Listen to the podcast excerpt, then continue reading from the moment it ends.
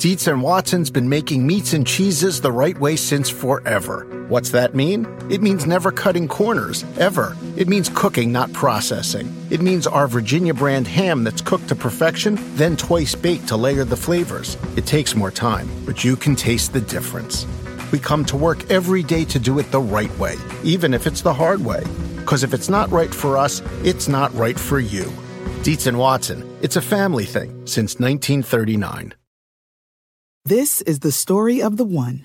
As head of maintenance at a concert hall, he knows the show must always go on. That's why he works behind the scenes, ensuring every light is working, the HVAC is humming, and his facility shines. With Grainger's supplies and solutions for every challenge he faces, plus 24 7 customer support, his venue never misses a beat. Call quickgranger.com or just stop by. Granger, for the ones who get it done. I'm gonna marry Tom Brady. Okay, you marry? He's handsome. he's rich. You know, he seems to be worldly. I feel like I could get along with him. He's gonna be then because he's marrying me. He's divorcing Gisele, so he's got extra money, right? so I'm living the life. I'm marrying. I'm marrying Tom. that was from a few weeks ago. Of I can't even remember the name of that game. It was F, what? Mary, kill. Yeah, F, Mary, kill. Say the bad word. I- I don't- I You can't can't do say it. I can't bring words. Your myself to kids do are listening to podcasts, huh? Yeah, okay, absolutely. Yeah, F, Mary, kill. It was tough. I had, um, let's see, that was Brady, Odell Beckham Jr., and I can't remember the third, and Aaron Aaron, Rodgers. Rodgers. I killed Aaron Rodgers. Anybody out there that thinks I favor him and not Tom Brady? Okay, I pr- I said I got to kill Rodgers. did. and I'm Married Tom. Married Tom. Yeah, of course I am. I love Tom Brady. Again, I'm going to clarify You that. used to love Tom Well, Brady. I love You him. used to love always have, always will. You know, hey, I don't, I have no personal bias here or anything. This is just realistically where my list and my evaluation is. I'm not, you know, it pissed me off that some people tried to say I did it for clicks. Okay, that's not. I didn't Right. wait 31 picks to get clicks. Right? I mean, that's that's why I want to argue to some people. They're like, "Oh, you're just doing this." Yeah, I set it up for 31 days. To on that 31st day, I'm gonna give it. uh, I'm gonna give you guys the clickbait. Yeah, yeah. I'm not that smart. First of all. I can tell the wound is still fresh. Yeah, it's you not have an open sore. Well, I don't have an open From sore, that- but it's just been a constant conversation, and it's in you know engulfing my life. And uh, again, yes, Yeah. I think that there's players that are better, uh, eight of them apparently, that are better than Tom Brady at this point of his career. But yeah, I mean, I'm walking around the office here at NBC today. I still have. You're men- getting it here? Well, I have people that know, no number nine, huh? Oh, oh, oh, you know, and some get, disgruntled at me too. These are like, well, we can talk. and- friendly confines so here. yes, Yeah, whatever. But we've had some interesting reaction nonetheless, and uh, that's what we're going to get into. Yeah, right so, so if you're if you're new to the podcast and this is the first time you've ever listened, there's a little controversy last time you were here with Paul, Right. and you ranked Tom Brady as the number nine quarterback Yep. right now. Right right now. now, as a Yes. 40 what one two he'll be 42 at the start of the season. Yes. as a 41 turning 42 year old. the thing I uh, think is really that is that also is maybe like chaps my butt a little bit out of this conversation is you can go on and like regional sports network in Boston week after week at the end of the season. I was bang. They were uh, hey, this this Chris. This looks like the end for Tom Brady, huh? And they're just not. Gonna, he's just not as special as he once was, huh? And ooh, they're just not going to be able to make a Super Bowl run this year with this Patriots team and the way Tom Brady looks. And I was literally the one like, no, Tom Brady's still awesome. You can win the Super Bowl with Tom Brady. The Patriots play a different style of football this year. All those things. You talked them off the ledge. I really did. And then when in the you know they win a Super Bowl 13 to 3 and I guess right automatically he gets put back at number 1 or number 2 or whatever. So hey, we'll continue to have a good conversation about So, this. Yeah, so we'll go through four more. Yeah. We're going to go six through three Whoa. on our countdown. So then we'll just leave the top two for uh, for the next podcast. Yeah. So we do have that coming up. We got Big Phil. Right. Talking about wads of cash. Wads of cash. And We'll ask him about that Yeah. and some of the best teams that he ever, the best team that he ever faced. Yeah. Faced a lot of them. Random thing, I just had a guy in the lunchroom ask me about last week, and I thought, oh, that would be a good, you know, late June podcast. Before you talked to him, what would have been your guess for the best team that he ever faced? Uh, I, I believe it would be the 85. I, I think it's the 85 Bears. I, you know, that's for the defensive part of it. I've also heard them like just absolutely rave about those 92, 93 Cowboy football teams Yeah. too. So that would be the teams I think would maybe be towards the top of the list. So we'll get into all that coming up, but first, we do have to get through the haters. Oh, my through gosh. the- so these are not people that work here, although they may be. They They could. No, I, I wouldn't be shocked if some of them were. We have plenty of New England fans here in the NBC Sports Building, so definitely everybody hates Chris. Wasn't that a show once with Chris Rock? Right? Everybody hates oh, Chris. Oh, yeah. Right? Yep. It was Well, the counter to everyone loves Raymond. Oh, everybody hates the Chris. anti-Raymond. I you're- never. Is that really what it was about? Or I think just, so. Oh, okay. I think so. All right. Well, So there's, here's a new, what, from there's a new Chris they hate. Okay. From Twitter and from Instagram. Yes. right? And maybe some YouTube comments in there. All right, what would they say, Chris? Well, yeah, let's see. Let's start off with Dustin New, 12, 14, okay? You are, your list, okay, your list are complete shit. Okay, so first of all, did somebody in the back mistype that response, or was that his response? Nope, that was Your it. list are complete shit. Your list, so he's talking about all of lists, or is he just talking about this li- one list and he's improper with his grammar? We don't use? know. He didn't write I'm enough. not sure either, but uh, thank you, Dustin. It's so nice of you um, to say that. I really appreciate it, and I'm sure your lists are just as shitty. Thank you. Right, Um, okay, we got Philip and it says, oh, it's got a clown face, and it says, stop freebasing cocaine. Whoa. First of all, okay. doesn't know- he doesn't do you know you. freebase cocaine? Can you actually do that? I thought that was just a crack thing. You're talking to the guy who wouldn't say the F word at the top of the. Uh, You're right. the You're such here. a square. You're right. You're right. I've never done cocaine. I wouldn't know what you do with it. Okay, but either way, I can tell you that I don't do cocaine. All right, and I don't know if cocaine would really would that affect my list either way. I mean, it, to me, it would just make me make me speak faster and be like, "I'm on cocaine." and true. Tom Brady's number nine. Did you So- think that when you came out with your list that through the middle of it you would have to defend that you're not taking drugs or freebasing cocaine? during the Definitely, middle of the list? without a doubt. You I thought at some point, yes, and I was very aware that this part of it could get it because Yeah. I, I had. Uh, I mean, some people here at NBC saw it and they were like, "Oh gosh, you got to hear, you're gonna." And I knew I was going We were prepared this. for the day, we, right? We were prepared for the Brady day. And, well, I'm prepared for the. Brady Day, and I've made this list before to where you know you're just going to have some fan base uh, mad at you for the where you rank Or the quarterback, every- no, or or everyone. everyone, right? except for like the top few guys. All right, so uh, Uh, Billy Toe the J, Billy Yeah. Toe the J, Yeah. you're on crack. Ooh, so a theme. okay, We have a theme Yep. here. So Okay, cool. crack and cocaine and shit so far. That's what I am. Okay. the Iron Maiden, Okay. 2112. You must be smoking some top se- top shelf shit. so they all have a theory. They all have a theory. Well, he's correct here. about that. Iron Maiden 2112, 2112 is correct. I smoke some top shelf shit. I- In fact, I don't smoke anything else but the top shelf shit. I don't even want to smoke it if it's middle or bottom shelf. I'll just pass and wait for the top shelf. So he, there's our first correct one. Our first correct one goes to the Iron Maiden 2112. You are right. I am smoking some top top uh, top shelf shit. I can't say it, but And, I can. and I he can might not even, even have been referring to the list. He not, might just have noticed that about you and thought, hey, here's Chris. He's a guy that I would think smokes top. He shelf. seems like a connoisseur, right? and that's what I am. That's right. Okay, and then then Trev. 210 says this is why you don't do drugs, It's all kids. the same.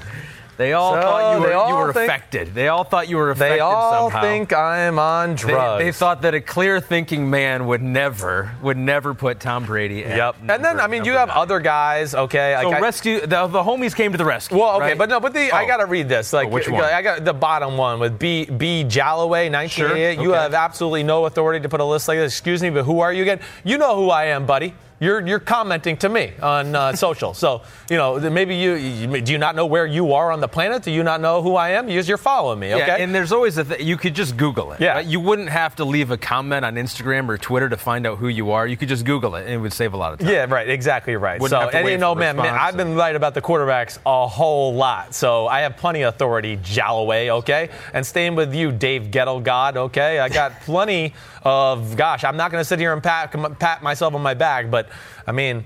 The two companies I work for, they didn't hire me because they were like, "Oh gosh, he's wrong so much. Let's Yeah. pay him more money because he's wrong so much." No, I think it's kind of the opposite. So eat crap. All So right. the so so we'll see if they do that. if they hit Uh, below the belt, I'm allowed to throw a few jabs. Absolutely, too, 100%. Okay. Uh, the homies, though, that you did have several people who came to your rescue. Several. Uh, I think Paul on the podcast was very supportive of your list. Yep. Okay. He was definitely. And, no uh, doubt. He said that he said that you know it's your list. Yeah, Right. right. It's not you can't be right or wrong. Although when I looked at it, I thought you know that's wrong. I thought that Thank you. that's wrong. Um, but here are the homies that came to the rescue. Richie five five five. Chris doesn't lose credibility for an opinion and a prediction based list. You all are crazy. I agree with that. Jonathan twenty six M. don't want to hear the truth, and I think that is true for a lot of people. Yeah. They don't want to hear. They're, they're Tom Brady fans, which why would you not be? Right? Well, no, because I mean, he's, he's great. a- he's awesome. He's one of the best, maybe the best of all time. People don't want to hear truth about anything anymore. I mean, it, it's not even about this quarterback list. I mean, we can get into the news and anything, whatever it may be. People just want to believe what they want to believe and go, oh, this is warm and cozy. This is what I believe. And, Mm-hmm. you know, again, I mean, I, I, I, think eh, for everybody who thinks I'm crazy to be a number nine, okay, if you want to say that, that's cool. But I think everybody else is equally just as fucking crazy if they think he's top five. I just hope everybody knows that. I really do. I, go, I would look at you and go, man, I don't really want to listen to you anymore. Talk. Sure. If that's what you think. Okay, so I'm just going to throw that out there too. Okay. Uh, Tyler Hamrick, God bless you, Chris Sims. No problem, Tyler. Ty Easton, you're spot on with this list so far, brother. Keep up the good work. Screw the haters. And uh, Tyron Nicholson says it's clear we're dealing with a sociopath here. Still love the podcast. so even though he threw it at you, he still likes the, uh, Okay, good. the podcast. So Good. I'm a sociopath. Sounds dangerous. so yeah, you know, it was more negative probably than positive. More people thinking you're crazy or freebasing. What's cocaine. What's crazy is how many people, when nine came out, uh, you know, how 10 got forgot about so quickly with Drew Brees. And actually, I've had so many people actually agree with me on Drew Brees, uh, you know, let alone people on PFT, but I've gone on radio stations. So I feel like that reaction hasn't been nearly as harsh as the Brady reaction, Sure. which I expected. And again, hey, I'm just pointing this out there. Brady is. Of course, going to go down. You know, he's an all-time great, if not the greatest quarterback of ever. You know, I view that ranking a little different. It's not always about rings Yeah. in that discussion. But I do think one of the things of this conversation is, yeah, pe- people are trying to they're they're they're taking the quarterback with the team and the circumstances they're in and the the offense they're in, and they're going, oh, he's the best. And I want to go, no, but some of the things you're defending about the player are not the player. They are the support system or they are the scheme. And I'm trying to break it down just about the player. Not everybody gets fortunate to be drafted by a team that's got great coaches and great players around them. You know, that's that's you know, that's what's happened. That's you know, oddly enough, that's what you see like with the NBA. I think that's what people realize too. That's why you see like super teams because LeBron James is sitting back there going, "Why should I sit here and be in career, you know, purgatory, okay, when, you know, guys like Magic Johnson just got lucky to be drafted by a team that had other Hall of Famers and they put other Hall of Famers Right. around them. So some of these NBA players said, "No, I'm going to go out and make my own moves so I don't have to hear about this." And, you know, football you can't always do that. And sometimes you're stuck in a tough situation. You could be the most talented guy in the sport, and if your support system sucks, you're not going to look like the most talented guy in the sport, not in the ultimate team sport of football. Um, so we had a we had a comment. I, I can't find it here with uh, with Joe Montana, Bill Walsh. You talk about you know Bill Belichick making Joe Mon or making. All right, well, uh, take your time. Tom Find it. Brady. Where is it? I don't have it. Pat's Life, 1977. I don't.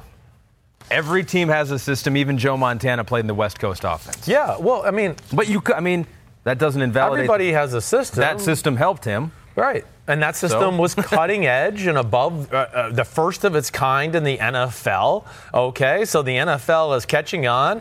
And hey, you, there's a reason also, Tom. I mean, uh, Joe Montana's not in my top five quarterbacks of all time. Sure. I'm not all about just the rings thing all the time. Rings, rings, rings, rings. Well, again, I mean, there, there, there's a lot of like re-ranking in history of quarterbacks if it's all about rings. But then it's not about rings when you start to say things like that. Then they want to change the discussion. Oh well, no, but but when it's this that, okay, whatever. So my thing with okay, John Montana was phenomenal. Yes, we're talking about a coach who is famous and had a bunch of coaches leave him because the system was famous. Okay, we're talking about yes, Joe Montana is phenomenal as he was, right? Right? Okay, right? It's phenomenal. He was good. Yeah, was very good. I mean, he's certainly top ten all time. Whatever Arm- you want to say. arm wasn't that strong, It wasn't. Well, it wasn't. You know, people think I'm always about the arm. No, but you know, okay, yes, the system was so good that when Joe Montana left, they went to what NFC Championship game, NFC Championship game. Oh, won the Super Bowl with record quarterback performance. All right, right away, right away. There was almost like no like, oh, we have to pass the torch and give it to another quarterback and let him learn. Right. No, he already had this team and the system and everything in the support system that Joe Montana had, and he just went off running with it where he was an MVP conversation. You think that can happen in New England after Brady leaves? Well, I, I do think it could. I think that's one of the like. If you ask me two reasons Tom Brady continues to play, one is to pass Michael Jordan to be the number one sports icon in American history. Okay, Yeah. which is a great reason. Number two, he's scared to death that if he does leave, and then they go on and win two or three Super Bowls with Joe Schmo or somebody else like that, it's going to hurt his legacy. I truly believe that. Now, I don't know that, but that's just a theory I'm throwing out there. I, I think there was one comment too, and then But, we'll, we'll, um, Ahmed, we'll move on. Ahmed, Oh, yeah. the system's so good. A Yeah. kid from college who never played college football came in and went 11 and 5 with the football team. He never he didn't play college football. He's a backup quarterback. You know, Jimmy Garoppolo never started a game, and the first game he started in this system, we went, "Whoa, whoa." Holy cow. Well, they're going to beat the Cardinals on the road, first game of the year, and he's going to throw for high 200s and big touchdown passes. Oh, and then the second game, he's got three touchdown passes in the first half, and he's driving down like the machine they are, the New England Patriots, and they're going to go down and score another touchdown. He hurts his shoulder. Didn't matter because the third stringer came in and they won with him the next week. Okay? So, again, it's not an indictment on Tom Brady. That's why everybody takes it so personal. Brady is fucking awesome. He is truly the guy I tried to model my career around, but I'm just trying to give everybody some realness about the situation. And the world we're in right now Yes. is just quarterback, quarterback, quarterback. He's the only guy on the field doing anything. Fuck everybody else. The quarterback's making the tackle. He's calling the plays. He's blocking. well, if he throws a pick, he does have sometimes he does have to the tackle. yes. And I So and I think that's think all that's I'm trying to shed some. There's going to be a decline. There, he's not going to go from the number two quarterback until the day he retires. It's just not possible, right? a guy who's turning 42, it's going to be a slow decline. At one point, if he keeps playing until he's 50, he'll be the 30th best quarterback I- in the NFL. It's I- not going to be all or nothing. And then, um, but I think Ian Ballard Yeah. from uh, YouTube Okay. really summed it up, and, and you've said this too, and, Yeah. and he. He put it in the way that he kind of understands your list and saying that I think a good way to look at Chris's list is if you put all these quarterbacks under center on a baseline average team in which the quarterback has no advantage or familiarity with the offense. Um, the grade here is how they would perform. Yeah. So you take Tom Brady, you take him away from Bill Belichick, you Right. put him with an offense that he's not familiar with. Right. It's just him. It's Right. just his ability Right. and able to, to guide an average offense with average talent around him. Would you take Tom Brady in that situation right now, or would you take Deshaun Watson? Right. Or would you take Cam Newton? That's what in I that mean. Situation? That's what I'm trying And to I think say. It's easier to see there. It's like, yeah, you know what? If if Tom doesn't have what he's had, Right. Then you you take the guy with the most talent. That's what And- you're trying to figure out. right, Who has the most talent? Right. Right. and now. then Tom in the prime of his career, I'd go, well, no, Tom's the man. Tom can go. You can put him in those situations. But Yeah. you're exa- Deshaun Watson would be the perfect example. You know, just with that offensive line and only having Hopkins to throw to, I would go, man, that would be tough sledding for Tom Brady in that offense with that lack of protection. You need a guy like Watson who can make plays and do things and add extend plays, all those things, whatever it may be. But who was who was it that said that that comment right Ian there? Ballard. Ian Ballard. That was a really good way of um, kind of putting together my Yep. thoughts. And yes, that is a very big part of my rankings in general. And before we move on, just Yeah. one more thing on Drew Brees, because the one pushback you get from Drew Brees Yeah. is that how can he be 10 because he was a runner-up to the MVP in Patrick Mahomes. He, Right. had, he had an MVP-like season. How how can he be so low after well, that? okay. First of all, I mean, hey, I, I, I'm not. This is not a knock. I respect all these people, right, that vote for the MVP. But I, I don't know at any point have I ever looked at any of the MVP voters and been these are quarterback experts.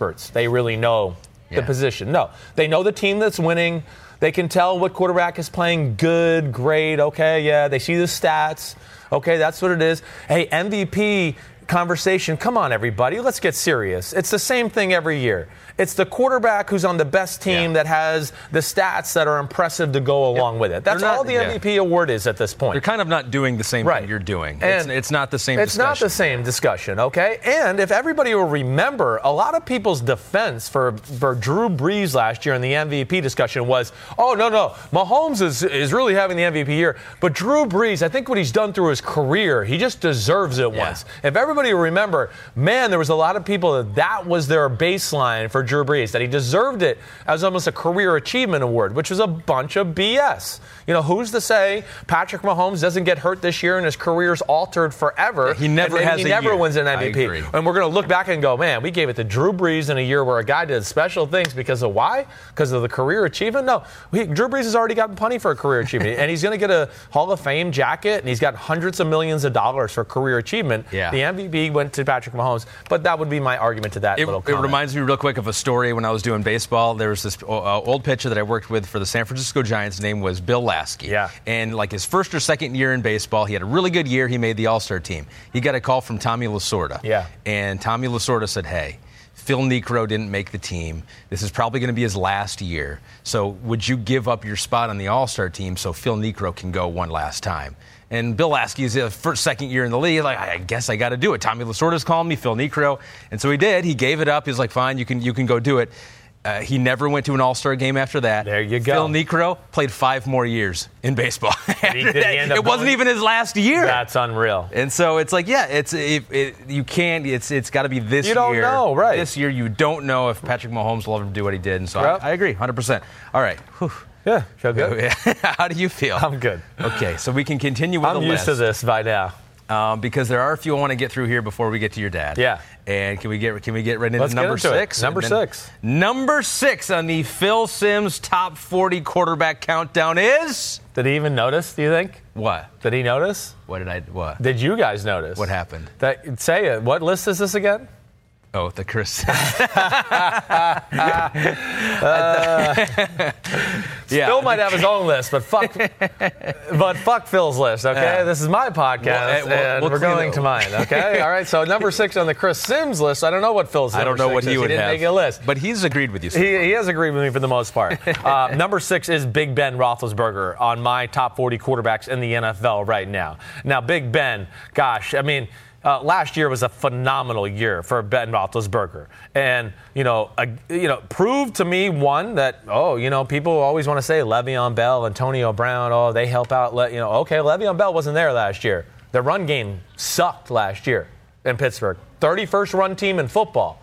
You know, so everything was on Big Ben on a weekly basis. James Conner did some good things, we know that, but teams weren't playing the Pittsburgh Steelers going, oh gosh, we got to stop the running back. It was going, no, we got to stop Big Ben, Antonio Brown, and some of the plays that they make. And uh, for me, with Big Ben, I think the biggest thing to, to start out with is yes, great size, uh, awesome, you know, thrower of the football, and awesome quarterback under pressure. He's still one of the best down the field throwers in the sport, and I put a lot of into that definitely because hey, explosive plays are the number one, are the number two stat in a football game as far as determining who wins the game. Is turnover margin the next thing that determines it? Is 20 plus play, 20 plus yard plays that happen in a game. Uh, and that a lot of the times is predicated through Big Ben making big plays in the pass game. And I, you know, again, you can like Big Ben wherever or dislike him. Hey, Big Ben, yeah, it, he looks like he's had a lot of jerk moments off the field, in the locker room, everything like that. But when you talk about on the field and his ability to make game-changing plays and do special things, and you go back and look at the highlights. Listen, Antonio Brown isn't as wide open as we'd all like to think and remember all the time. Go look at Big Ben's highlights, man. Every throw is on the screws. Coverage is pretty good. Perfect throw, perfect spot. He's a guy that can make any system work. And yeah, I just look at him with his decision making and everything. It's still at a very high level. Are there a few moments, like the Denver Broncos game, he throws the interception in the end zone, where you go, what the hell is that? Yes, definitely. I'm not like excusing him from that. But That was Antonio Brown's fault. Hey, yeah, that's what he says. but there is a lot of things that, you know, sometimes you're going to make a bonehead play or two again when you're a quarterback that has to play the way Ben Roethlisberger does, which is basically carry the offense. You know, it's, hey, Ben, drop back. We need you to drop back 40, 45 times. And we need you to make game changing type plays with your arm and your decisions and all of that. And that's where I look at Big Ben and just go, man, it's still at a really special level. And I know people are out there going to go, oh, well, they didn't make the playoffs. Okay, they didn't make the playoffs. It wasn't because of Big Ben Roethlisberger. I mean, what he did, what was he? Yeah, last so last year. Yeah, so go ahead this, through it, This yeah. was last year. He led the league in, in attempts. It was a career high. Led the league in completions. They leaned on him a ton. More than ever, maybe. Uh, yards. He led the league in yards, career high. Did lead the league in uh, yards per game and interceptions. He had 34 touchdowns, 16 interceptions. But this is what jumped out to me. Yeah. Is that last year he had the second lowest uh, career sack percentage of his career. Yes, So right. he took fewer, even though he threw a ton more. Right. He took a fewer percentage sacks uh, less than uh, in previous years. So Yep, he doesn't hold year on to it all. Oh, he's got a great offensive line. Yeah. They're one of the best pass protecting O lines in football, so that has to be noted. And back in the old days of Big Ben, he would take sacks because you know, he was always trying to extend the play and make mm-hmm. magic happen. And he made magic happen a lot. But within that, too, sometimes you'd go, oh, man, throw it away. Don't take the nine yard sack. Damn. Oh, and he used to do that. Now, now he has found a fine line of making magic happen and when to play the quarterback position to its truest form. Now, hey, the Broncos game we talked about, he screwed that up at the end, right? There was also some other things earlier in the game where I could point to and go, man, the Steelers in general screwed that game up. It wasn't Big Ben's fault. Sure. Hey, the Chargers game, Okay, they lose 33 to 30 at home. I'm talking about some losses that might have dictate yeah. what happened in the end. So people will go, well, but he didn't make the playoffs.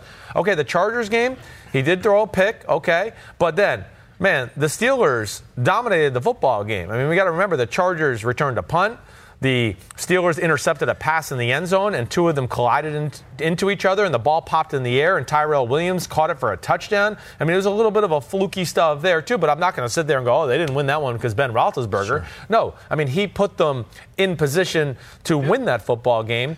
Um, okay, so then you go into some, some other losses later in the year, right? I just want to make sure I got him. A, the Raiders game, yeah. he was playing really good. It's an ugly loss. Remember, he got hurt. He had to come out of the game for an extended period of time. That really yeah. put them in a and tough I think spot. that's the thing too that he might get a little bit of a bad rap is his, his injury history. Sure. As people think he's always injured, and he he will miss a game, uh, you know, one game a year. But I looked it up over the last six seasons. He's missed a total of seven games. Yes, one over the last two years right. combined. Yeah. So even though he is dinged up and in a walking boot every once in a while, he does usually play. He usually 15 plays. of the 16 games. And this is a great another talking point too. Okay, this is just about quarterback play in general. Like guys like Big Ben Roethlisberger. Okay, when those years where he did get banged up because you know people like in the late you know, two, 2008, 2009, 2010, 2000, the Pittsburgh offensive lines were like the worst in football. They were horrible. Sure. And they were, went to two Super Bowls. And it was because of Big Ben and his ability to hang in there and make plays and do things like that. But guys that have to play that style of football are more apt to getting hurt. And I think that's something that, you know, we need to realize as fans as at, at times. You know, when you're having to play a style of football that's a little, let's just say, more dangerous, right? Like Ben Roethlisberger back in the old days, or maybe like a Mahomes or Aaron Rodgers does. You know, when your team is, man, you need to make the plays all the right. time and you got to do it, and we can't win the game, you're going to compromise yourself a little bit in times and try to make plays or there's chaos around you and you try to extend the play because you go, damn, I have to make the play. We're not that good. And there it's going to lead you into some vulnerable positions where a good quarterback on a team that's got a great support system around him and everything's good, right. when things get chaotic around him, he can just go, ah, I'll just take the sack and get down because we're good. And the next down, the next down, we can convert. Yeah. And I know my coach will call a good play, we'll execute to get a, you know, the great quarterbacks that are stuck on these crappy teams, they have to kind of go above and beyond and kind of push the envelope about like what's actually smart at right. times. And I think that's why you can see some of those guys get banged up in those conversations. Make more dangerous plays. Uh, right. They don't play the Raiders next year, so they don't get to get uh, a reunion with Antonio Brown. They do play the Jets, and so Le'Veon Bell will be on the sideline with with uh, the Steelers and and Ben Roethlisberger. You know, he picked number seven because John Elway was his idol. Ooh. He was he. That's why I picked number seven. Okay, he looked up to John Elway. Right. So I kind of looked it up. Who do you think has had the better career mm. between John Elway? and Ben Roethlisberger. You, you, uh, when you first think about it, you think, okay, Elway, obviously, he won those two Super Bowls at the end to put the cherry on top. I don't know. It's closer than you think. It right? is. Pass, yes. Passing yards, Big Ben sixth all time, Elway ninth. Touchdowns, Ben seventh all time, Elway 11th. Okay. Big Ben has fewer interceptions, 190 to Elway's 226. Oh, right. Um, if you want to go just by touchdowns per pass attempt because they are throwing more now. Yeah. Touchdowns per pass attempt, Ben 5%, Elway 4%, so he throws at a higher rate. Right. Interce- interceptions, yeah, Ben threw fewer interceptions, 2.7% of the time, Elway 3.1% of the time. They both made the playoffs 10 times. They both have won two Super Bowls. Wow. That's pretty uh, unbelievable when you put it next to each other like that. Right. I, I, well, it's a thing that on Pro Football Talk with Mike a lot, I always argue that Big Ben – career wise, I think you know, is a lot better and needs to be talked about in more of a glowing fashion than he is. And I think because of the off the field stuff we mentioned yes. and some of the things he said in the locker room and things like that, he gets knocked down because of that. But if we just try to keep it between the white lines, right? And not let all those other things influence you. I mean, it's a special career. It's uh, for me, it's a borderline top ten in the NFL history career. I mean, that's that's where it's, I mean, around. put him head to head with Elway, and he comes exactly. out slightly ahead. I'm going to say Elway is still better. Okay. Uh, I value Elway as one of like the greatest talents to ever play. Um, I was surprised at how close it was. I hear you, and you know, again, this is a conversation too. I, maybe we need to ask Dad, or maybe we get another old quarterback that's you know on the on the pot at some point too. Of course, the game was different. And you've heard my dad sometimes mention. I mean, the, the, coaches used to say to him, "If you don't throw one or two interceptions, then you're not being aggressive." Enough. Sure. You know, and that's the way it was around the NFL. Got it. It was be aggressive, throw the ball. So interceptions were not as taboo as they are now. You know, but the other thing too, I would be interested to hear, like from a John Elway, or maybe I'll ask Dan Marino or Jim Kelly or my father, how many of the yards and touchdowns are due to the time of we are in like right now in the NFL? I would yeah. love to hear that from one of those guys. Like, what would Dan Marino say? Would he go, I think you add 20,000 yards on to all these guys playing right now. What Dan, is it? Dan would say he'd throw for 400 yards a game, probably. Oh, I mean, I, I, think he would. He would go, yeah, say, yeah, yeah, exactly right. I would wonder what he would think, like what you know the number is that Tom Brady or Peyton Manning got at the end of their careers just from yeah. playing in this era. I think would be an interesting and conversation. one last thing, real yeah. quick. You you did knock down Carson Wentz a little bit for leadership. Yeah. It was a question mark. Sure. How about Big Ben's leadership? Yeah, Ben's leadership is certainly in question. I mean, about the how he handles the locker room it's not beautiful. No, it's not. You know, um, I can't say a lot of glowing things about him, but I think at the end of the day, too, hey, like you talked about, he's available, he's yeah. on the field, and he does lead them in a lot of big moments to win football games, okay? And there is that aspect of it as well. So, yes, is there something he can improve? Being a better teammate, being a better leader, leader, definitely with that, and maybe just limit a little bit of those, like we said, bonehead interception mistakes that he makes. Yeah. Definitely, I, I, got no defense for that. That is certainly a flaw of his game. But man, even at the end of the year, we talked about the Raiders game. They lost it. I mean, he was 25 for 29 for 282 and two touchdowns. That's crazy. You know, the next week they played this. The they were screwed in a game against the New Orleans Saints, where two fourth down penalty pass interferences that were not pass interference calls uh, were given to the Saints one for a touchdown. But sure. you know, you're going to blame Big Ben for going 33 of 50 for 380 and three touchdowns and no interceptions, and we're going to sit here and go, "Oh, good day. Big Ben, he's not a winner. He didn't win." You know, there's just more to it just, than that. They relied on him a lot, and he, they he did. stepped up. And he stepped up. So he is good, but not quite as good as number five on the Chris Simms top 40 quarterback countdown list, and that is. And we've talked about him a few times today, oddly enough, Deshaun Watson. Deshaun Watson is one of the five best quarterbacks in the NFL. I mean, again, you want to talk about super talent. I mean, this guy is a superstar, could be face of the NFL type talent. We have all forgotten about him a little bit because of the the, the Patrick Mahomes factor. But before Patrick Mahomes, this was the new, cool, young, sexy, in vogue yeah. quarterback where everyone was like, "Oh my gosh, I can't wait to see this guy." And of course, he tore his ACL in the midst of a really special rookie season. You know, last year got off to a slow start, but man I mean, what's there to say about Deshaun Watson? First off, let's just go with the negatives, all right? The negatives to me are just nuances of the position at this point. It's really just playing the position, situations, a little bit like I was talking about with Big Ben early in his career. You can't try to make magic every time. Sometimes the defense wins and just take the sack for a three yard loss. Well, Don't, he did take a lot of sacks. He took a lot of 62 sacks. 62 of right, them. Right, right. And, and I think some of them are because of him because, hey, there's probably a list of 20 other plays where he said, ooh, he could have been sacked, but he broke out of it and made an unbelievable play or throw for 30 yards down the field. Right. And you go, oh gosh, nobody in football could have gotten out of the jam he just got of. But it's just going to go on the stat sheet as a 20 yard completion where I'm going to go, like, only three people in the game would have got a 20 yard completion here. Everybody was covered, the protection was shit, and he escaped. Now, with all that, like we talked about, like I was saying with Big Ben, yeah, just have a little bit better. Sometimes you can have a feel of, okay, I'm in a bad situation, but I think I can wiggle myself out of this.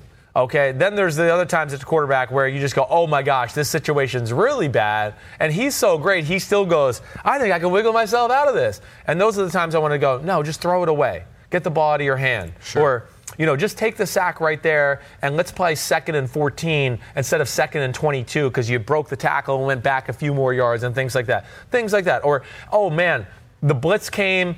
Our offensive line messed up how we were supposed to protect it. Nowhere is a place you could throw the ball away and not get called for an intentional grounding and just have it be an incomplete pass. Right. Those are the things I look at Deshaun Watson for like the next level of play, the little nuances. Sure. But you really like him if you see those negatives with him and still put him here at five. So because you really like him. Because the positives are, you know, again, like our guy talked about before, it just.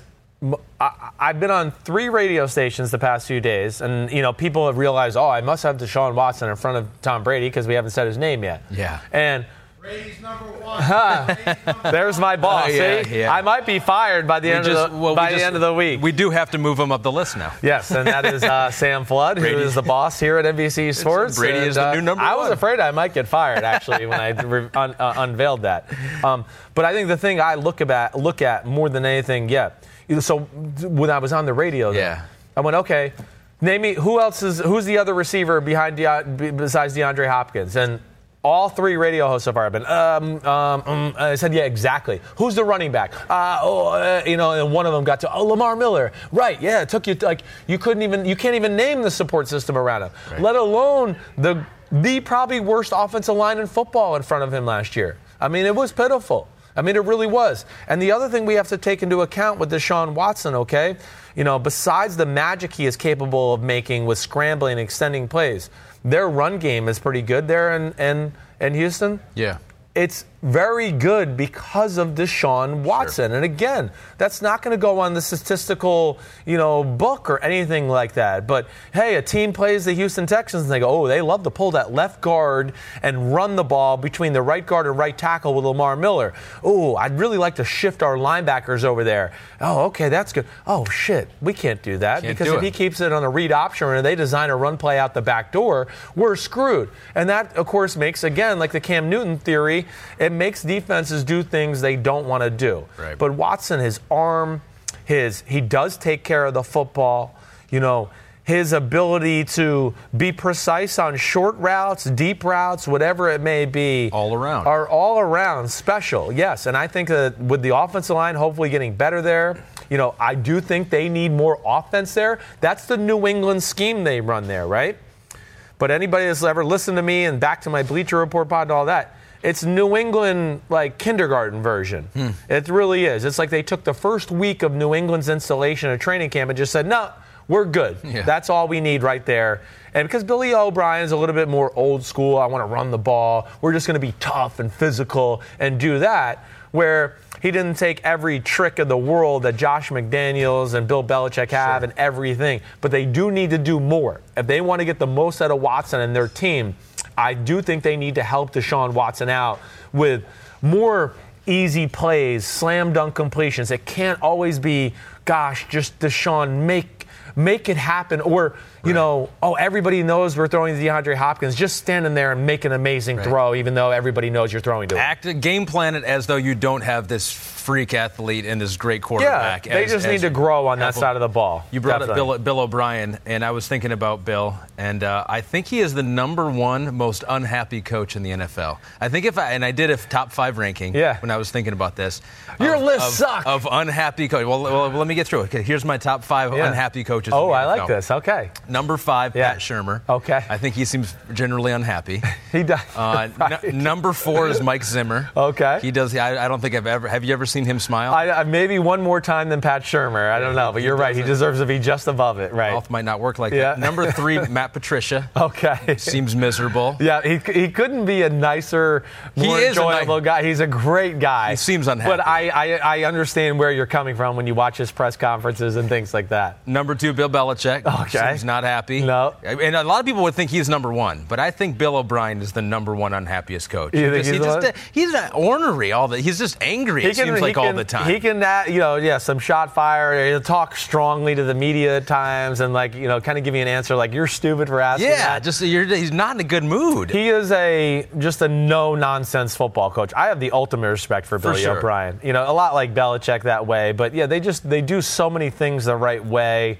and he's a lot more personable than I think you know we all Comes want to give him. credit. Yeah, Away from the field, maybe. yeah, yeah, definitely. I, I- I think he's got a great way about him, at least in my interactions. where, but I understand where you're putting him there. I get it. I, I get thought it. Jon Gruden maybe, but he shows too much joy. He has highs and Yeah, lows. he has those highs and Yeah. yeah, he's like a bipolar coach at the uh, podium. I was going to put Ron Rivera in there, but I feel like he's more devoid of emotion. yeah, just no, he's is kind of always unhappy. like It's the just- same guy. He's neither happy nor sad. right. I like that list.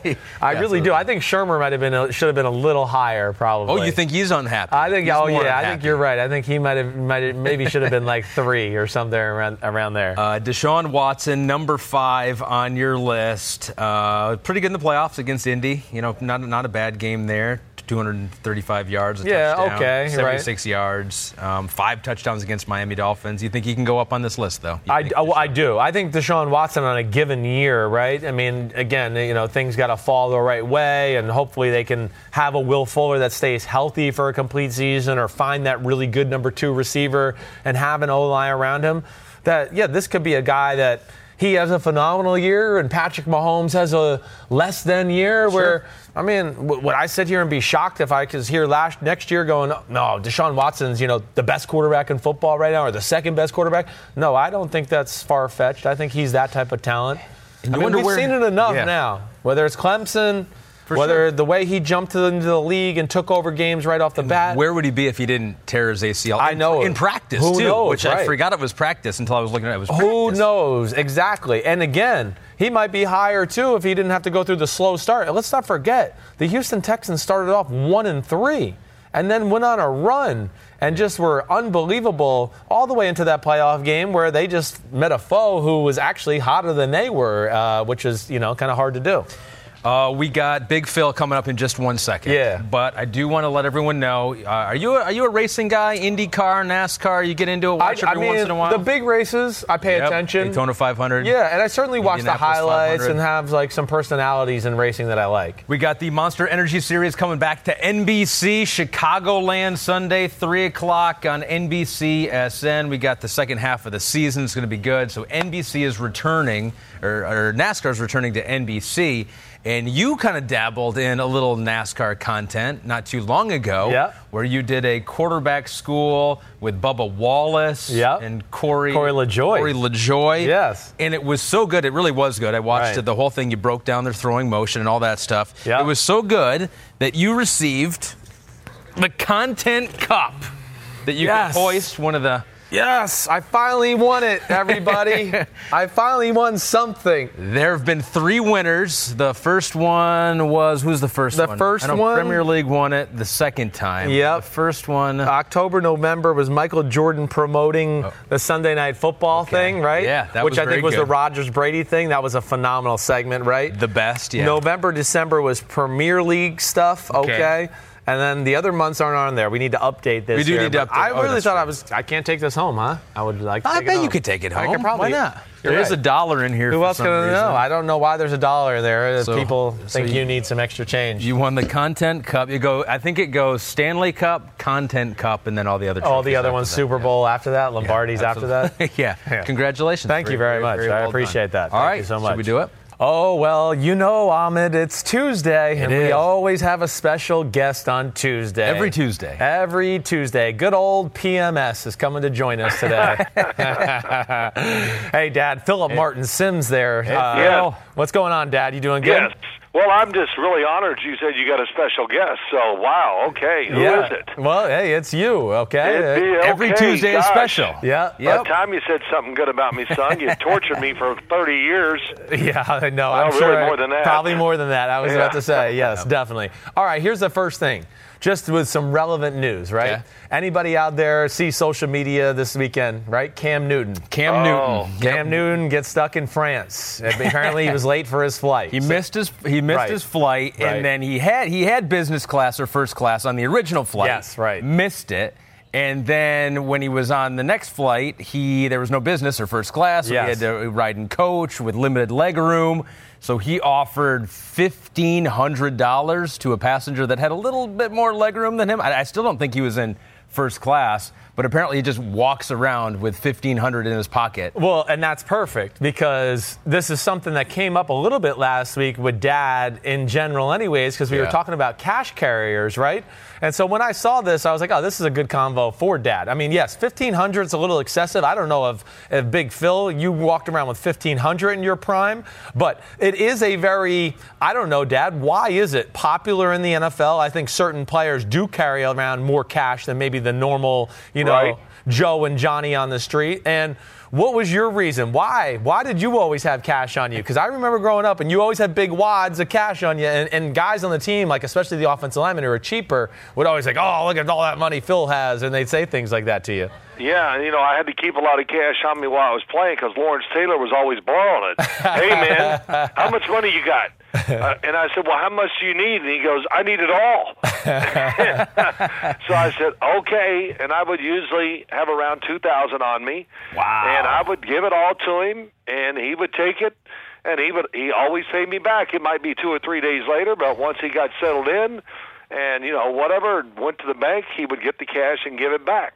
And why do NFL players all carry cash, or probably more than the normal people, Right. or regular people, whatever you want to say? Yeah. Uh, so because they had no money growing up. Yeah, that's a good and point. I grew up in an era where there was no two credit cards. We didn't, Right. you know, I didn't go buy a pack of gum and use my cash card here. I need some points. Oh my gosh, I want to say sometimes I'm in the airport, hey, just leave it there. I'll pay for all of it. Please go. Right. Because you stand in line, everybody get their oh, I got to punch in 18 numbers. So Cam Newton, the other thing I'd say, Yeah. I mean, come on, 1500. Yeah. That you just got 2000. He needed Sooner more. or later, you're going to hit a number. Somebody go, oh my, I got to take it. Well, well, yeah, right. he might not have had more than 1500. That might have been all he had. And Well, Well, I think he'd be good for it. So wait, wait. This is something Dad brought up to me and earlier when we were talking about And I'm this. still a cash carrier, by the way. Uh, You are still a cash carrier, but but this dad brought this up too when, when this first came out over the weekend, where I thought it was really funny, where he talked about uh, how come it is that when people are sitting at their gate and they go, "We have a two hundred dollar voucher for you, and you'll get points," and people are like, "Oh, I'll take that deal," and you see people go up and do that. But here's a guy who's sitting in the seat. He won't take fifteen hundred cash from Cam Newton. What's the Yeah. why? Well, why is that? I did That is- I, I don't. It, it, it's some psychological. wa- Uh, that it's psychological. I don't know why. I don't know enough about it to say it, but it's unbelievable. I was going to Kentucky. Tremendous bad weather here in New Jersey, thunderstorms everywhere. My mom was getting heart surgery the next day, and I'm there. And you believe it or not, they make an announcement: Phil Simms to the counter. And I go up to the counter. I go, "Yes, uh, what's going on? Uh, we're sorry to inform you, you've been bumped from the flight." And I said, "What?" And they, um, yes, we're. Uh, t- it's too much weight on the flight, and the computer picked you out. Right. And I just, oh my! I said, my mom is. you know, I, I get ready, and then she goes, "Hey, I'm sorry." You know, I, I would. So I turned around. No exaggeration. Everybody sitting there, delayed for hours at the airport. It's a mess. Everybody, and I said, "Hey, I need to get home." All the people going to Louisville too. Right. And I said, I will give, you know, I started that at thousand. I said, I'll give two thousand. Who will give me the seat? I got it on me. I will give you two two thousand. And you know, not a person budged. I did have one or two go, man, I'm sorry, but I've been sitting in the airport all day. I just got to get home. Right. And this this is true story. So I had to call Teterboro Airport, and I had to get a private plane to take me down there. Yeah, I remember that. Now that you're saying it, I Oh remember yeah, this whole. now yeah. that bill was sure a lot more than two thousand. So well, that's yeah, that was. You're right. Well, geez, if you carried a little more cash, maybe you could have got it done in the didn't. airport. I don't Man, know. I don't know. know. I, I, hey, I was come on. I was dead. Well, whatever. So- So, those things happen. Well, so, I, d- I did look it up too, and so he was flying from Paris to Dallas, which Yeah. is like a ten-hour flight, Oh. and and the difference in fare for first class business class that, that was about 2500 Okay. for first class business class Right. coach was like 1500 so that passenger already paid a thousand more dollars just for the extra legroom so he was probably thinking i'm i paid for it this is what i wanted and Hey, I'm, I'm telling you right now, Paris to Dallas. Yeah. I, I'm in extra legroom, 10 hour flight. 1500 wasn't going to get me to move the seat. I know that. It was going to take. No. It was going to take a little more. Somebody like me, six five. Yeah. You know, I'm 230 pounds. Dad's a big guy.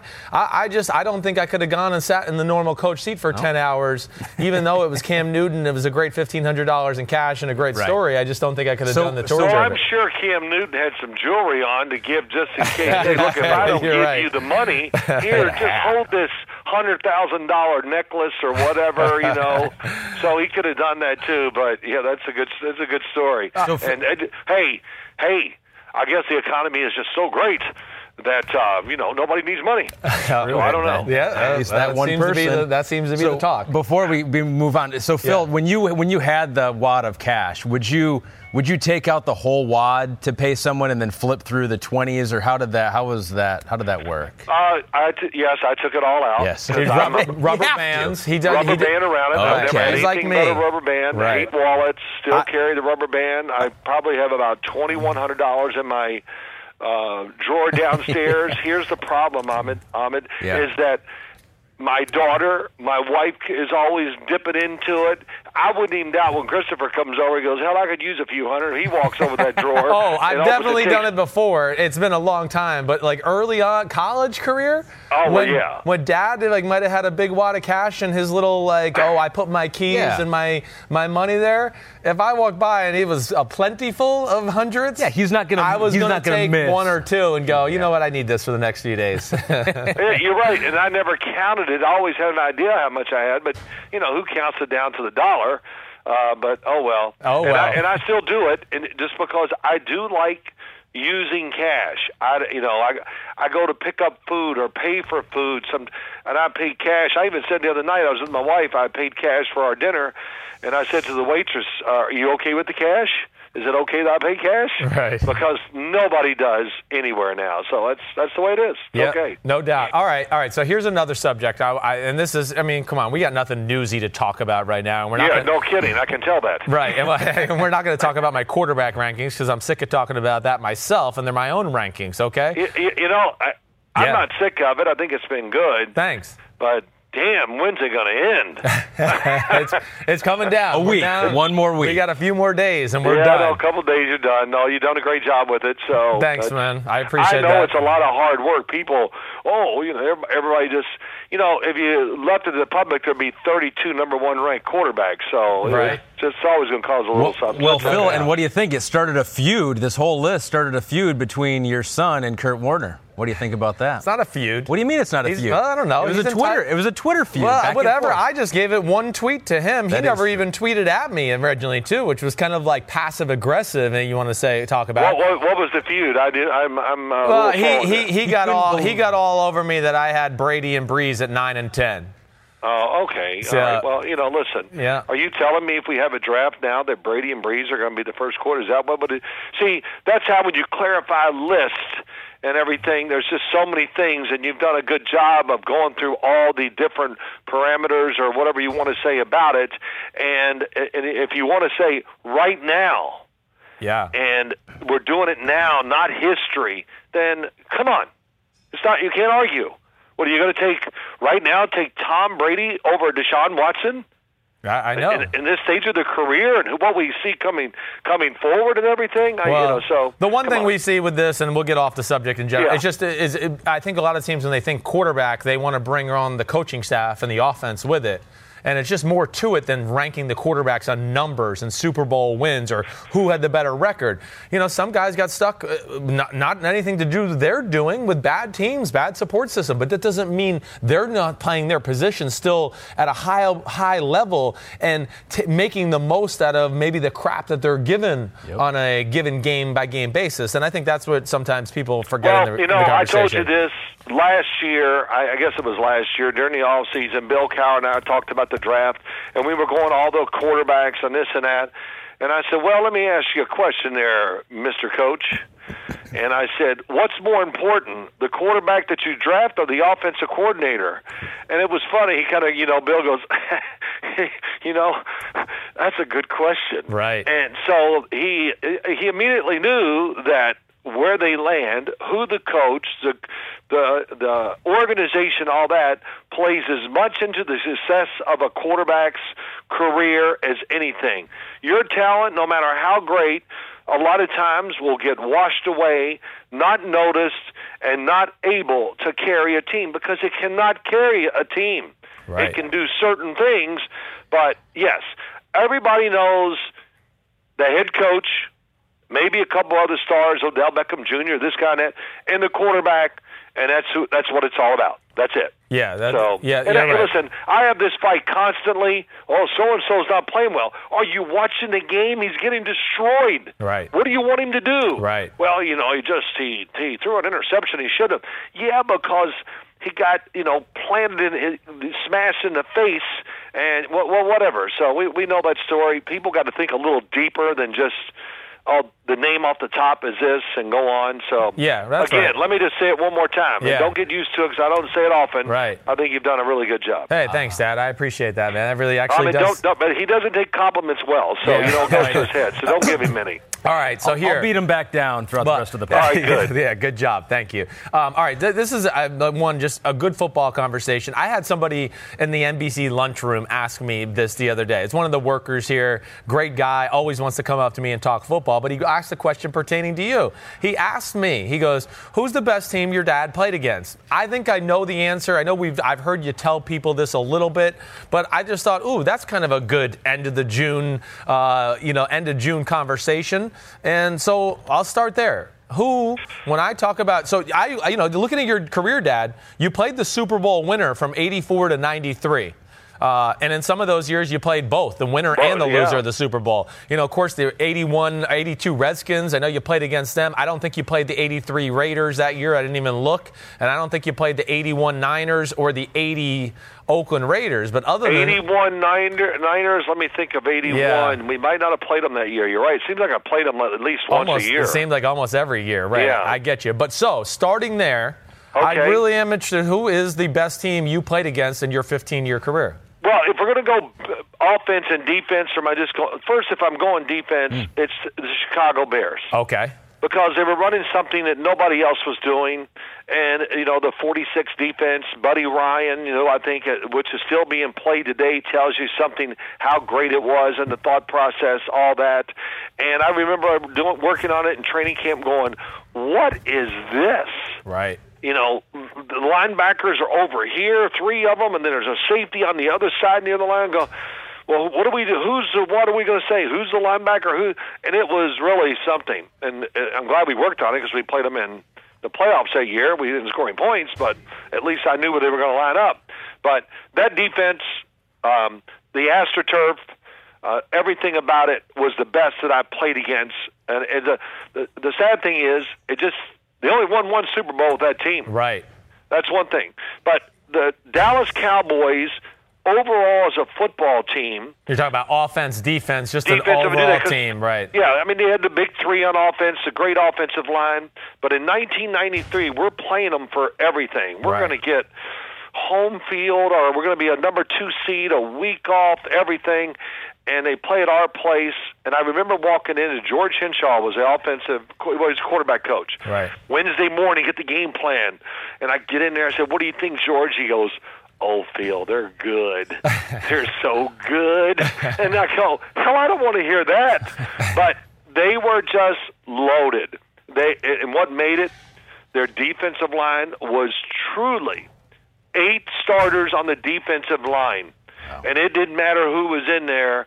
It was incredible, and of course, the one that really put them over the top really excited me when the San Francisco 49ers traded Charles Haley to the Dallas Cowboys. like, are you kidding me? But that team was unbelievable. It, it really was, and we took them into overtime, but um, you know we lost, but. Still, just everything about them, they were great. But two teams I got to mention Yeah. that really never did nothing Right. in the playoffs Okay. that were Super Bowl talented and should have probably should have won multiple Super Bowls. The Philadelphia Eagles when Buddy Ryan was down there, Right.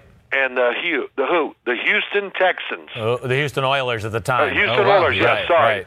I mean, nine guys on them, all pro. This, I mean, eh, they were loaded everywhere. Right. Linemen, defensive linemen, wide receivers, the run and shoot, Warren Moon. Right. And I, I don't know. I'm gonna say they won one playoff game, in that whole run. Yeah, it's not many. It might be two, but you're right. It's not many more than that. I, I can't say that I recall. Uh, oof. I know you're right. Every time I think of a game, it was a, a, big loss. But you're right. I mean, they had Munchak, Bruce Matthews on the offensive line.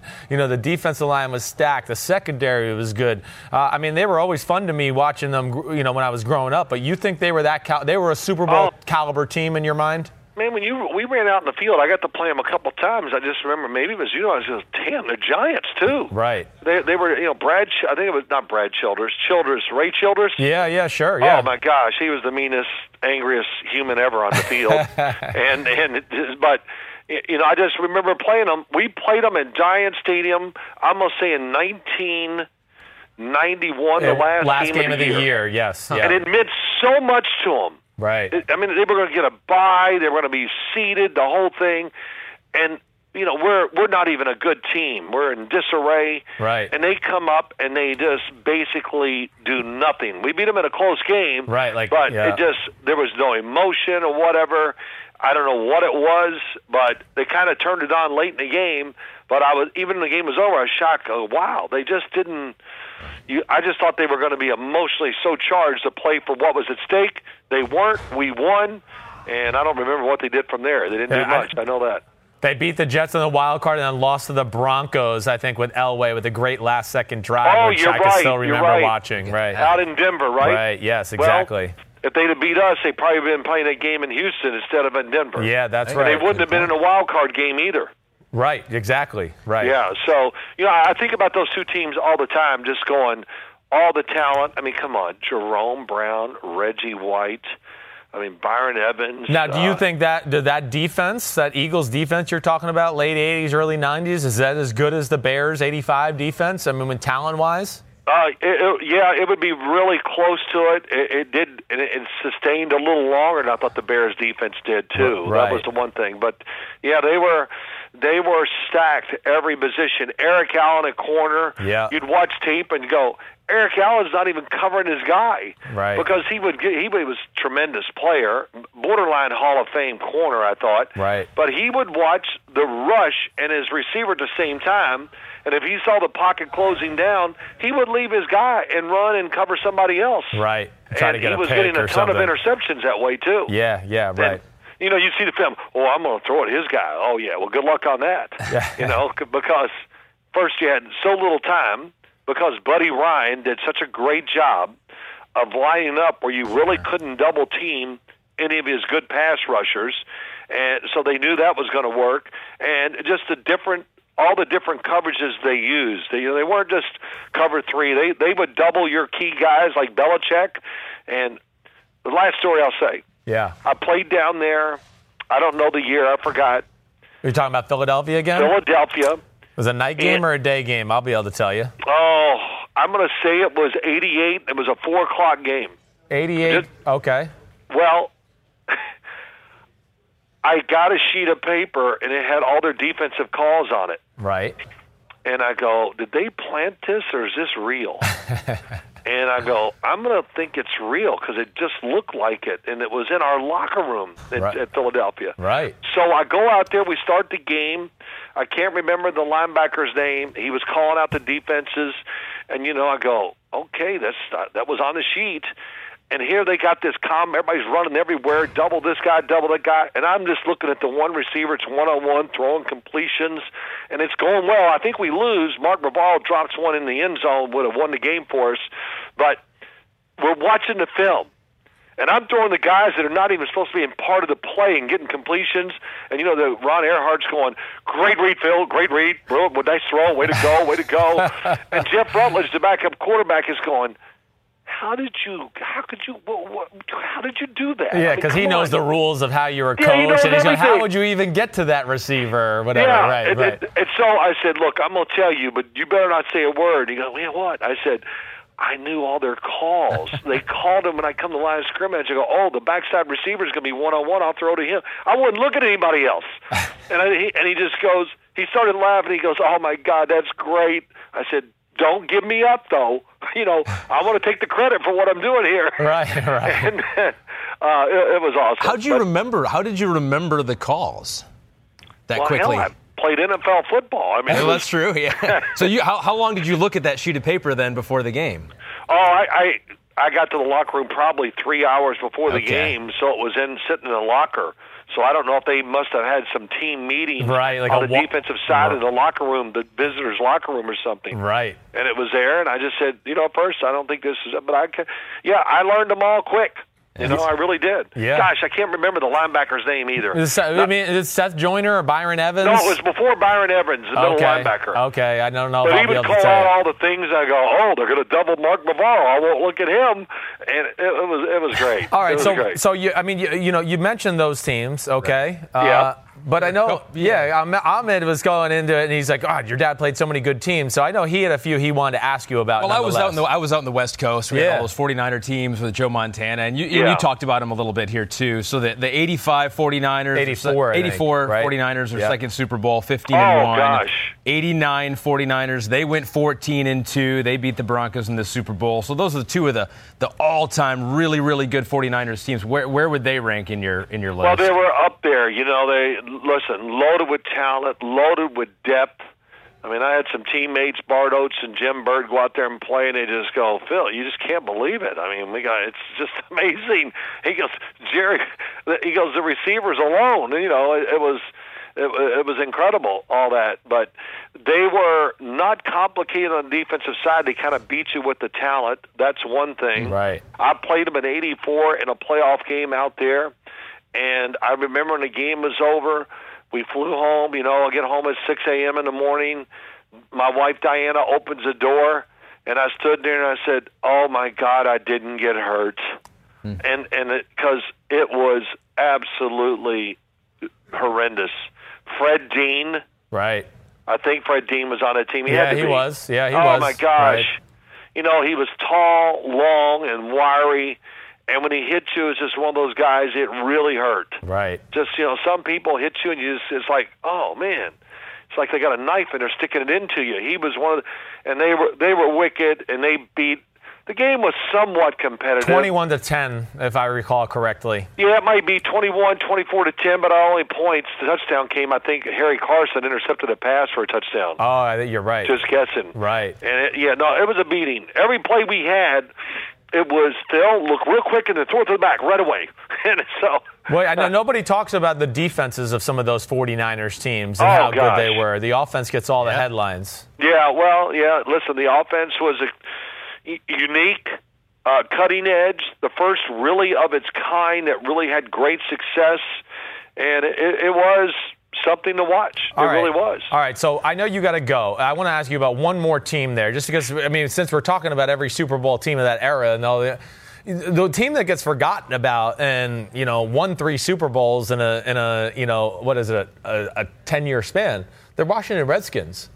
You know, where do those teams rank to you all the time? Or you know, where? How did you view them when you look back into history now? Where do you, you know, what do you look at where you go, oh, they were amazing at this, or, or whatever else? What jumps out to you? Well, they were just really well coached. Richie Petitbon was a defensive coordinator. He did a great job. Again, you know, guys, I just they just would play every coverage against you in the world. So they it wasn't like you know today teams most teams don't play a lot of different coverages on defense. Right. They did. The safety was always running out of the middle of the field, doubling somebody. And of course, they had this guy there for so many years called Darrell Green. So they just said, Darrell, you know, you take care of the right side, we'll take care of the rest. Right. And he literally would be like that the whole game.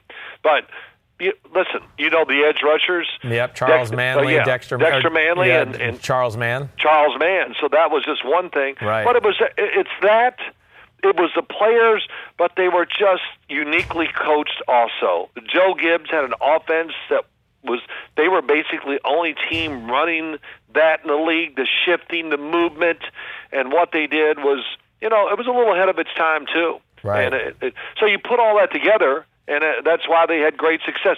To do it with three different, one thing they love down there, Yeah, they like quarterbacks that can really throw it man, they did. gosh almighty. I mean, they really had flamethrowers. I mean, Doug Williams, a legendary arm in the NFL, without question. But Mark Rypien, man, when he got hot, I mean, could he get any hotter when he was in the Super Bowl up in Minnesota? Definitely not. I mean, every ball he threw was perfect that day. Right. Jay Schroeder, I mean, listen, he might throw it in row two every once in a while, but he, I'll never forget playing them in the championship game. Yeah, in 86. 86. Right. 30, 40 mile an hour winds. Right. And I'm just like going, Jay Schroeder was throwing 55 yard balls, perfect spirals down the field into the wind. Yeah. I He had mean, a special arm, I know. It, it, it was incredible. And it's It not just- like Joe Theismann was too shabby with his arm either before yeah, that. Joe for yeah, Joe, you know, had that big old floppy motion, but he could put some steam on it too. Of course, you know, an MVP of the NFL says a lot too. Exactly right. And he earned it. Even though, and, and you talk about all of them, but Joe by far was had the best hand of everybody. That's for sure. The best hand? Tan. Oh, tan. You know, but he, he's the George Hamilton of quarterbacks in the Yeah. NFL. You know, It really was. He is, every time right. I see him, you know, even today if I see him, he'll he'll text me every once in a while. White teeth, perfect tan. Yeah, I go, Joe, are you tan? He goes, what do you think? You know, are you playing golf? Of course. Yeah. Oh, he's great. All great right, guy. Dad. So You the man. All good right, stuff. Ahmed, you guys have a good day. All right. Thanks for having me on. All right, Dad. We'll see right, you. Dad. Have a good one.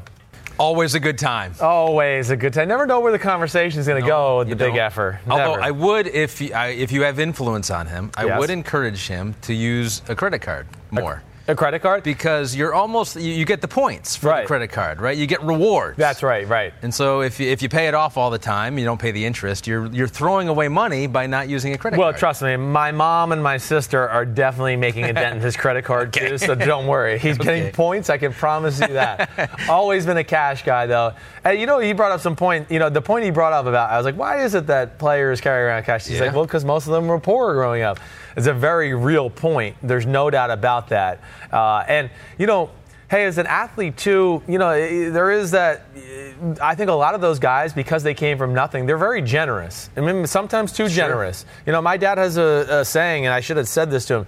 You know, he, he doesn't tip, he over tips. You know, I think he's very wary of the fact that he came from nothing, and you know, the farms of Kentucky, and then his parents started to work at a factory, a Ford factory there, and all those things. To where, you know, he tries to give back. And I think the majority of NFL Yeah. football players are like that. I never heard the. Uh, Stealing of the signals of the Eagles thing, though. that was really interesting. That was. Did you hear that happen to my college team, Texas, one year? you left a playbook. They, Oklahoma, left a fake first 10 plays on our sidelines, and It our coaches fake.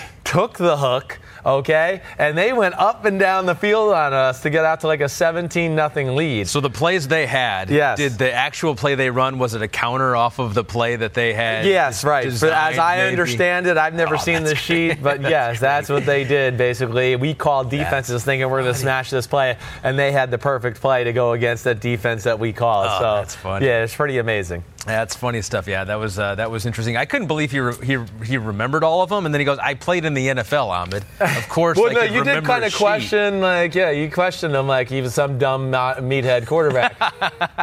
yeah. Not what I was trying to imply.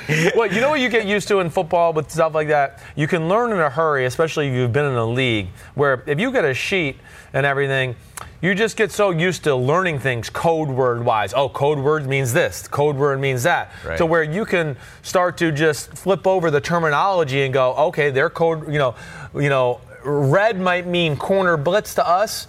Oh well, they call it blue, and then you can really you can Right. coach yourself as long as it's not too much stuff all at once. If there was six, seven calls there, I could believe even somebody as unintelligent as my father can figure out I those. say that because I have a terrible memory. I would have brought the sheet out there with me. I would have just had it, and I would have. pulled yeah, that's what I wanted to be like. Dad, you didn't bring it to the sideline. That's what I would've done. we should have asked that too. I forgot to. I don't ask think he that. did. He Yeah. didn't. I don't think. I don't know either. But he apparently was more more worried about impressing his coaches that he was getting you know the answers right. I, that was good, wasn't I, coaches? Give up my gig. Right. Uh, okay. Well, c- uh, we want to do a couple more on Yeah, your let's list. do it. We'll get all the way to the top two. We Okay. won't reveal the top two. Although like, I know who they are, but I don't know the order. You don't actually. I Good, good. I'm glad. Okay. Um, so number four on the Chris Sims top 40 quarterback countdown is Number four is big Andrew Luck, Captain Andrew, as they say, right? Uh, 39 touchdown passes this year, second in the NFL, only to a guy like Patrick Mahomes. Andrew Luck's season uh, was off the charts. Again, you know what it shows you too.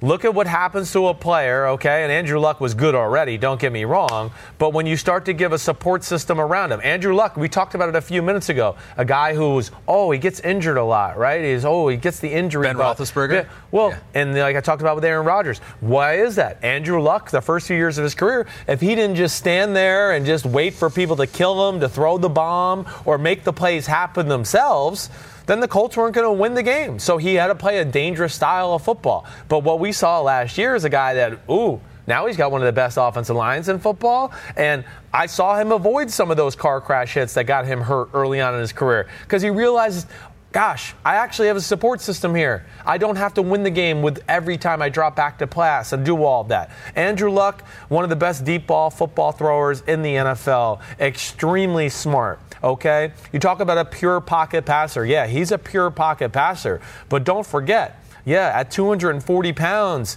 he's like, he ran 4.59 coming out in the combine, right? He can go. And we saw that a number of times last year where he tucks the ball away, okay, and can can rip off a 10, 15 yard gain and do that and stress your defense out. I mean, accuracy, timing is all top notch. Now, this is a guy that's the arm is not like a big time arm. I'm not, you know, he's not in the his arm isn't like the whoa factor of okay, let's say Would you always Mahomes, think Rog- of Andrew Luck of having that? well, you strong, think of because if you think I know you do right. It's kind of that real deliberate, over the top motion. He can throw it a far way. Yeah. that's where I look at it. But he's not throwing like at least for for me and what I've seen through my life like lasers all over the field. I'm not like woo man, that thing was like vapor trails. I could barely see it on the TV. Right, like sometimes you see Mahomes and you're like. That just looked like a brown blur that went across the screen.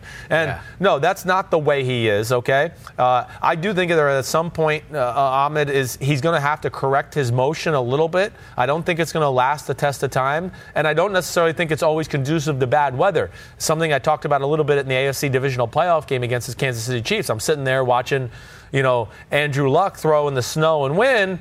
And you know the ball was getting the best of it a little. I mean, the wind was getting the best of the ball on some of the throws. I went down and watched Patrick Mahomes, and it was like, shoo! and I was like, holy cow! Okay, the elements are not affecting Patrick Mahomes. Yeah. But that is something that worries me. I don't even know why I went off on that, but just big, broad picture.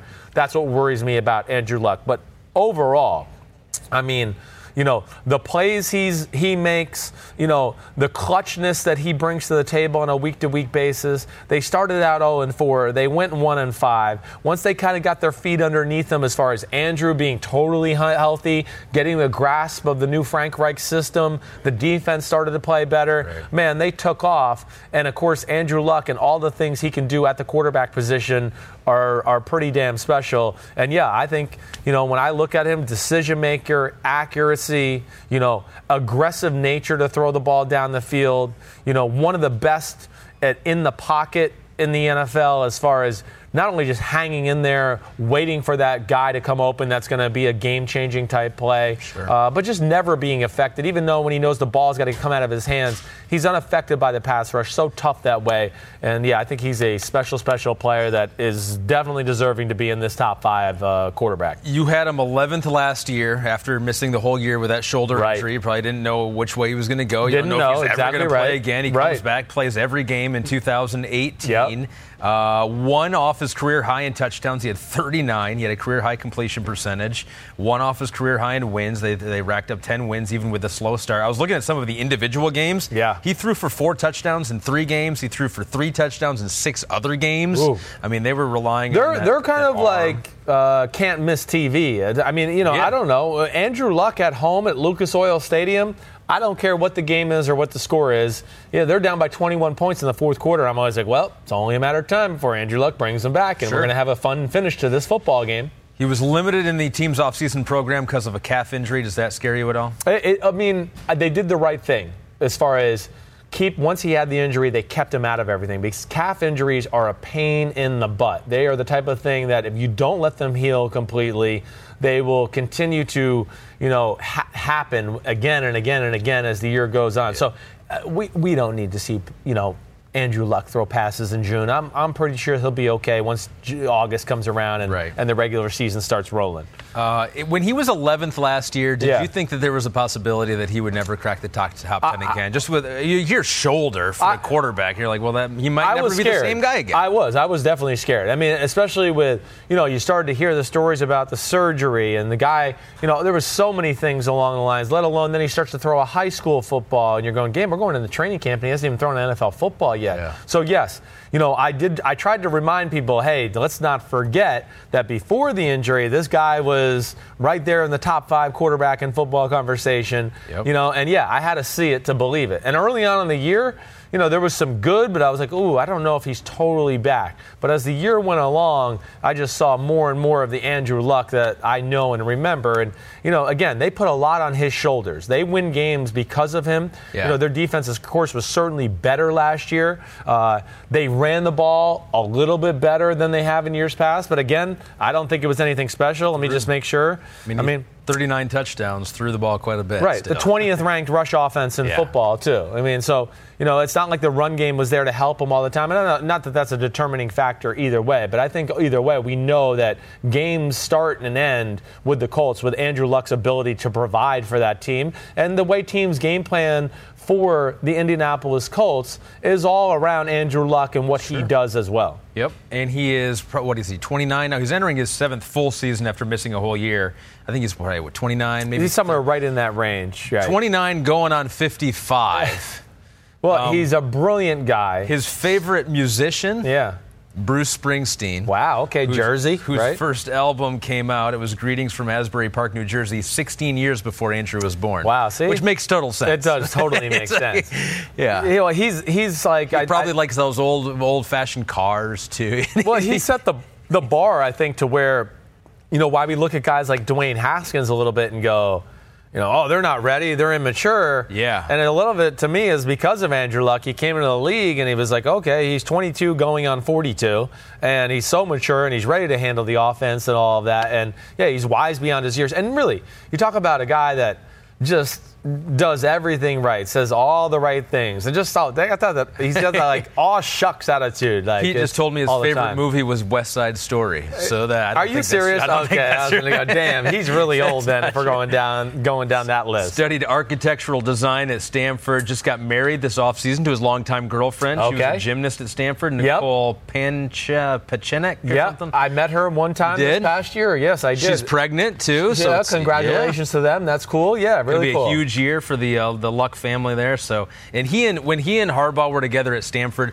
there are not two more like all about football guys. I think in football, like, you have Andrew Luck, who you just envision when he's away from the field, he's thinking about football. Right. And we already know that from Jim Harbaugh that he's thinking about football. Yeah. 24/7. No, I, well, yeah, he is 24 7. I don't even know if he knows his family members' names. But, I mean, Well, it's a big family, and so I. It- it- it's hard, right? Very difficult. But yeah, Andrew Luck. I mean, hey, you saw it last year. He's a special, special player, guy, leader, and you know, again, it's going to be second year in the system.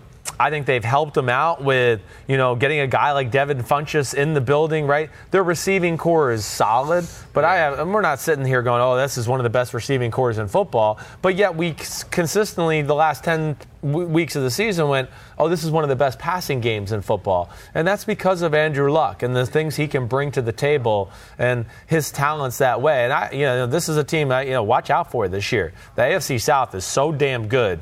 Uh, Yeah. But the Colts are certainly a team that looks like they're on the rise. So Andrew Luck, number four. We're moving on to number three.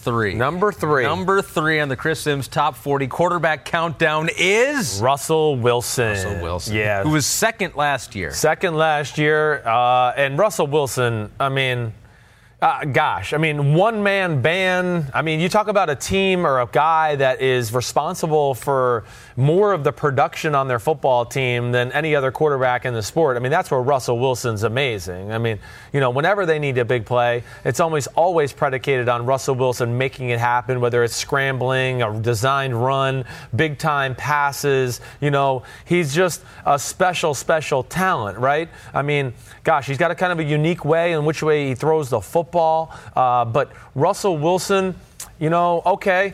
Maybe not as surgical as other quarterbacks as far as like what they do in their offense and everything like that. It's not always like, oh gosh, look at this. It's a 10 play drive and he's seven completions right. in a row. No, they don't play that style of football. It's, man, you know, Pete Carroll, it, that Pete Carroll.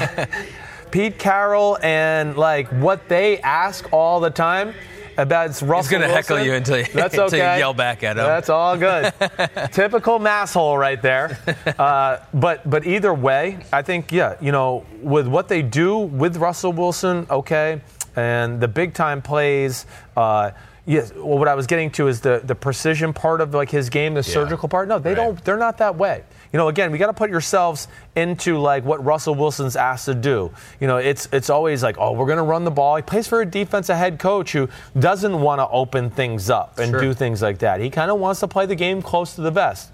Uh, and I'm not making an excuse for him either way, but I think that's the reason sometimes there's some ugliness to their offense in general. But man, clutch moments when there's nothing there to be delivered in the pass game, which is a lot up in Seattle, okay? Yeah. I mean, Darrell Bevell is not famous for his pass game schematics. Neither is Brian Schottenheimer. Gave him a good run game, but right, right. Gave him a good running game, and exactly right. But you know, in the pass game, I'm not sitting here going, "Oh gosh, wow, there's a lot of easy completions." No, a lot of it is is Russell Wilson making unbelievable throws or extending plays and making unbelievable throws that way. And listen, if I had to talk about a negative with Russell Wilson, do I think?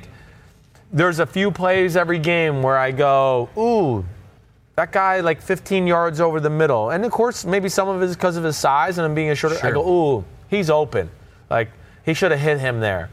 But at the same time, you know, you got to remember the culture in which the, he was brought up in, which was take care of the ball. We got a great defense. We're going to run the football. He plays it safe really through three quarters. He's really the kind of quarterback who doesn't really push the envelope until he has to.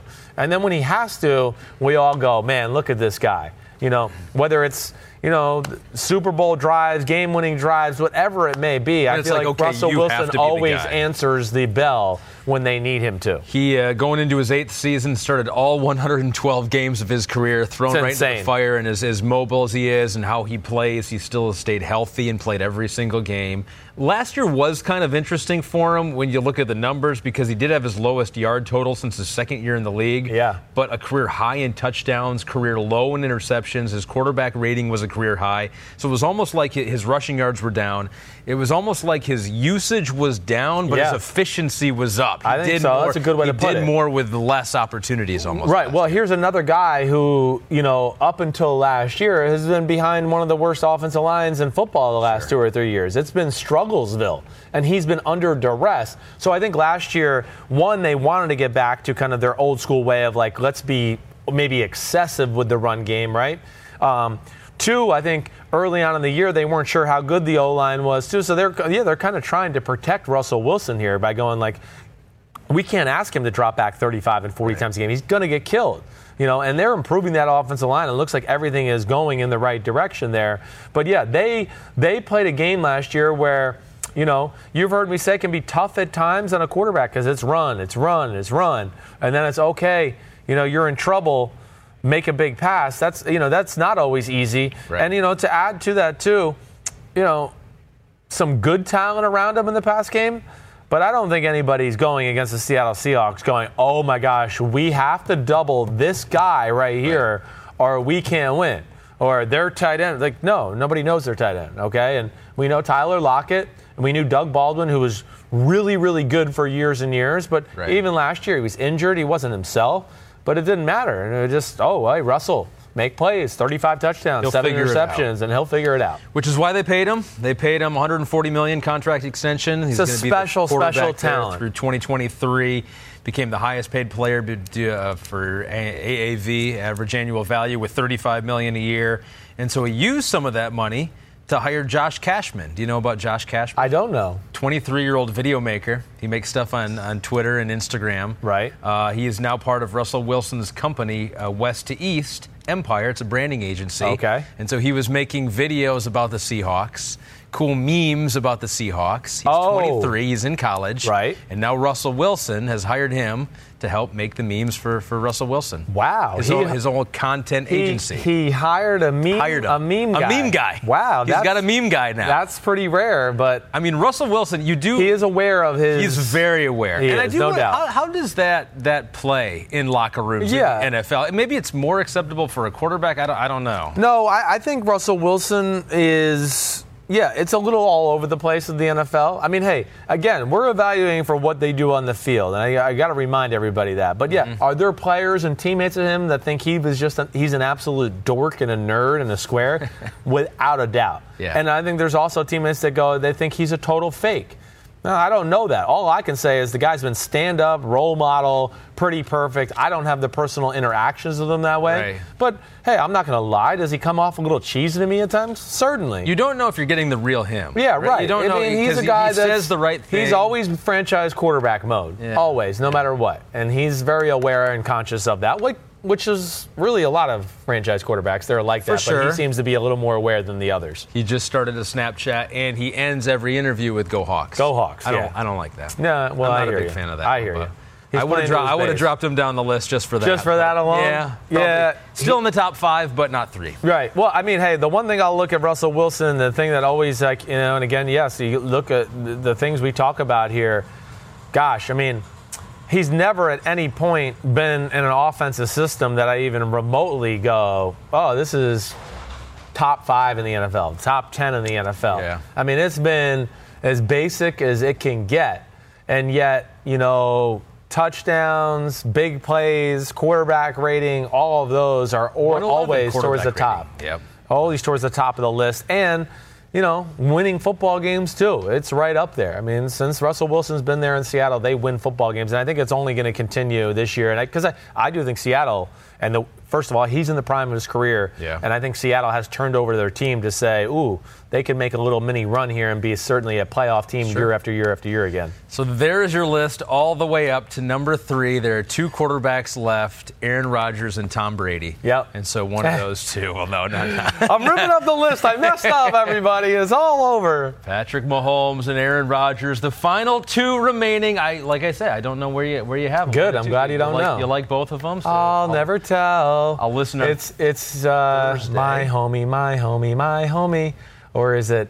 Oh, Aaron Rodgers. You don't know. You don't It- know. You don't and know. you, and even if you have it on paper right now, knowing you, you might switch it. Last No, this second. one's not switched. I didn't Oh. make any changes. I have, and you know, you heard me say this. I didn't make one change to my top ten.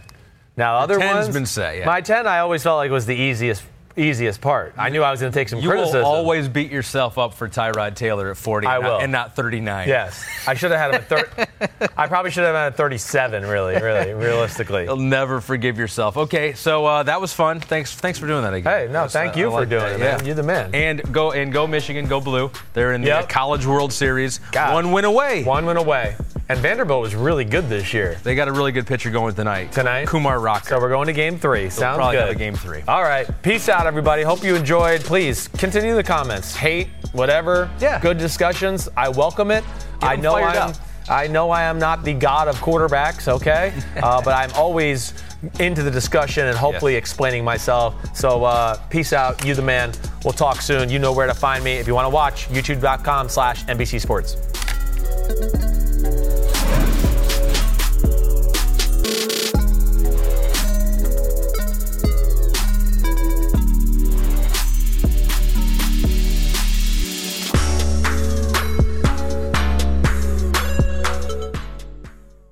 The longest field goal ever attempted is 76 yards. The longest field goal ever missed?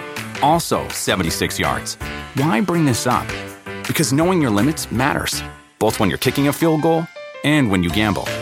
Betting more than you're comfortable with is like trying a 70 yard field goal, it probably won't go well. So set a limit when you gamble and stick to it. Want more helpful tips like this? Go to keepitfunohio.com for games, quizzes, and lots of ways to keep your gambling from getting out of hand. Life is a highway, and on it there will be many chicken sandwiches.